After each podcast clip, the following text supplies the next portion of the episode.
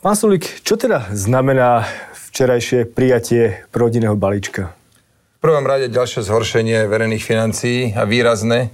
Igor Matovič e, nám viackrát na vláde oznámil, že budúci rok musí konsolidovať vo výške 1,5 HDP, po slovensky povedané musí ušetriť 1,5 miliardy eur, tak zrejme v rámci uh, už príprav na toto šetrenie tu pretlačil spolu s fašistami v Národnej rade e, výdavkový program vo výške 1,3 miliardy eur, z ktorého taká dobrá miliarda je nekrytá, čiže budúci rok sa nebude konsolidovať 1,5, ale 2,5 miliardy, to asi potom pôjde ľahšie, neviem, ako si to myslel.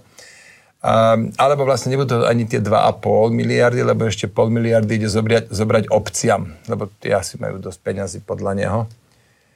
No, samozrejme o tom, ako ktoré peniaze na čo sa použijú a odkiaľ sa zoberú, o tom je legitímne vždy diskutovať, ale, ale dôležité slovo diskutovať, lebo hovorím to preto, že ten spôsob, akým to bolo prijaté, to je, to je také hulvácké znásilnenie legislatívneho procesu, že jednoducho už by nemalo byť dovolené takéto niečo robiť. My sme sa v útorok večer minulý týždeň sme to vôbec videli. V stredu to bolo na vláde, štvrtok to išlo do parlamentu, piatok teda bolo rokovanie, v pondelok bol voľný deň a bum, e, v útorok sa to jednoducho pretlačí. Dobre, fašisti sa rozhodli tam robiť nejakú nejakých užitočných idiotov aj zo pár ďalších poslancov, čo sa tam poneviera v Národnej rade. Má to Igor Matovič pretlačené, tak aspoň budeme vedieť, ako sa to nemá robiť. To sme videli. Otázka je ale, že tých 2,5 miliardy navyše bude treba od niekiaľ získať. Uh, aký, má, aký má plán minister financí? Máte nejakú predstavu? Pôjde minister na financí zvyčajne nemá plán. To sa tak dozvieme, ja si myslím, aj on sa to dozvie na poslednú chvíľu, čo chce robiť. A, takže musíme počkať, aby sme sa dozvedeli, ako sa to bude konsolidovať. Ja za SAS a za seba môžem povedať, že vyššie dane sú pre nás červená línia. My sme toto pred voľbami našim voličom slúbili. My teraz za tým stojíme. Teraz sa nám podarilo e, zabrániť tomu, aby, aby sme boli Eh, aby, aby boli zvýšené dane z tabaku, z alkoholu, z hazardu, aby bolo zdanených 100 najväčších firiem. To všetko je zo stola. Ostala tá daň z ruskej ropy, kde sme povedali, dobre, ak to bude kompenzované nejakým iným znížením daní, tam k dohode nedošlo a preto aj daň z ruskej ropy sa odložila na júnovú schôdzu. Takže na koaličnej rade ste v podstate vetovali akékoľvek navyšovanie daní. Áno. Štát už má dnes daní dosť, to zase, aby nevznikol zlý dojem. Nie je tak, že chudáčik štát nemá z čoho žiť. Z každého eura, ktoré sa vyprodukujú, nie len štátni úradníci alebo štátne podniky, ale komplet, celá naša spoločnosť, celá ekonomika, každé jedno euro, ktoré vyprodukuje, tak je zaťažené 35 centami. Čiže štát si z každého eura už dnes berie 35 centov a ja si myslím, že to bohate stačí. Keď chce na nejaké iné programy, iné rozumnejšie veci, tak musí škrtať pri tých menej rozumných, už dnes existujúcich výdavkoch. Takže všetky tie úvahy ohľadom zvyšovania povedzme daní na hazard, na banková daň, mm-hmm. uh, ja neviem, daň z alkoholu, to všetko sú veci, ktoré sú pase. V tomto momente sú pase, uplatnili sme právo veta, právo veta bolo rešpektované. Bude rešpektované aj v budúcnosti?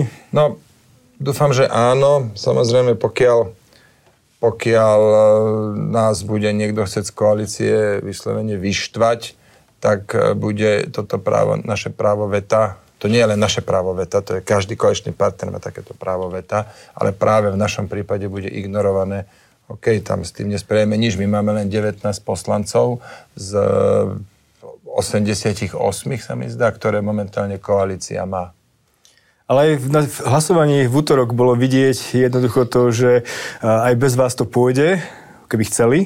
To znamená, že asi tie tlaky na váš odchod môžu silnieť potenciálne, pokiaľ budete vetovať takéto návrhy, ktoré majú zachrániť v podstate kožu ministra financí. Toto nechám na politologov takéto úvahy.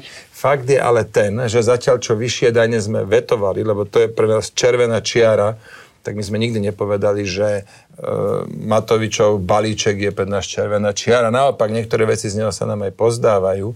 tak pri tých daniach sme povedali zásadná vec, my sme zásadne proti a uplatňujeme právo veta. Pri tom balíčku sme povedali, je to zle vyhotovené, ide to hulváckým e, legislatívnym neprocesom v podstate, tak my sme proti ale vedome sme neuplatnili právo veta a dokonca som na kolečnej rade povedal v poriadku, keď máme na tom tak veľmi záleží, presadte si to s opozíciou. Ja som samozrejme nerátal, že Matovič bude utekať za fašistami, kde dva roky dozadu ešte si s nimi člen ruku odmietal podať, teraz sa bratajú, ale ok, však to nech si vyhodnotia jeho voliči. Každopádne tam sme neuplatnili naše právo veta. A spravili sme to z toho dôvodu, teda, že sme to neuplatnili, lebo rešpektujeme, že máme koaličných partnerov, teda jedného Olano, ktorý je odhadom trikrát väčší, alebo, alebo dva a polkrát väčší ako my. A je tam aj druhý, v podstate porovnateľne veľký koaličný partner, a to je sme rodina. Čiže ja chápem to, že my nemôžeme všetko vetovať, čo sa nám nepáči. Takže tým pádom dlh Slovenska pravdepodobne narastie v najbližšom období. Už teraz je najmenej udržateľný z krajín EÚ v zásade. Tak viete, no, Igor Matovič Igor Matovič sa hodne podpísal pod rozvrat verejných financií. Ja, si ne, ja neviem, kedy boli takto zle vedené, ale tak je to jeho vizitka. On je minister financií. On je tu na to, aby strážil štátnu kasu a nie, aby z nej rozhadzoval peňazí a tam 500 úradníkov navyše, tam bohatým vyplácať e, podporu, či ak to nazval sociálny, či núdzový, či protiinflačný balíček, no bohatí to fakt nepotrebujú OK, ja ako ja chápem aj tí ostatní koaliční partnery, že mu to podporujú, lebo vedím sa to, tá výdavková časť sa im páči, oni nemusí za, nemusí za to nezodpovednosť, zodpovednosť nesie Matovič, uh, tak je tu na to, uvidíme, no bude podľa toho zrejme hodnotený v budúcnosti. A neniesie zodpovednosť celá vláda? Nebudú aj vás hodnotiť, že ste prispeli v podstate k tomuto rozvratu verejných financí? No my sme rozhodne neprispeli, lebo my sme veľmi jasne vystúpili v Národnej rade, že prečo je to zlé, upozorňovali sme, hlasovali sme proti a tým pádom, ako jak sme prispeli. Nemôžeme byť zodpovední za všetko. My sme jasne zaujali pozíciu a povedali, že sme proti a upozorňovali sme aj na tento, a upozorňujeme na, aj na rozvrat verejných financií.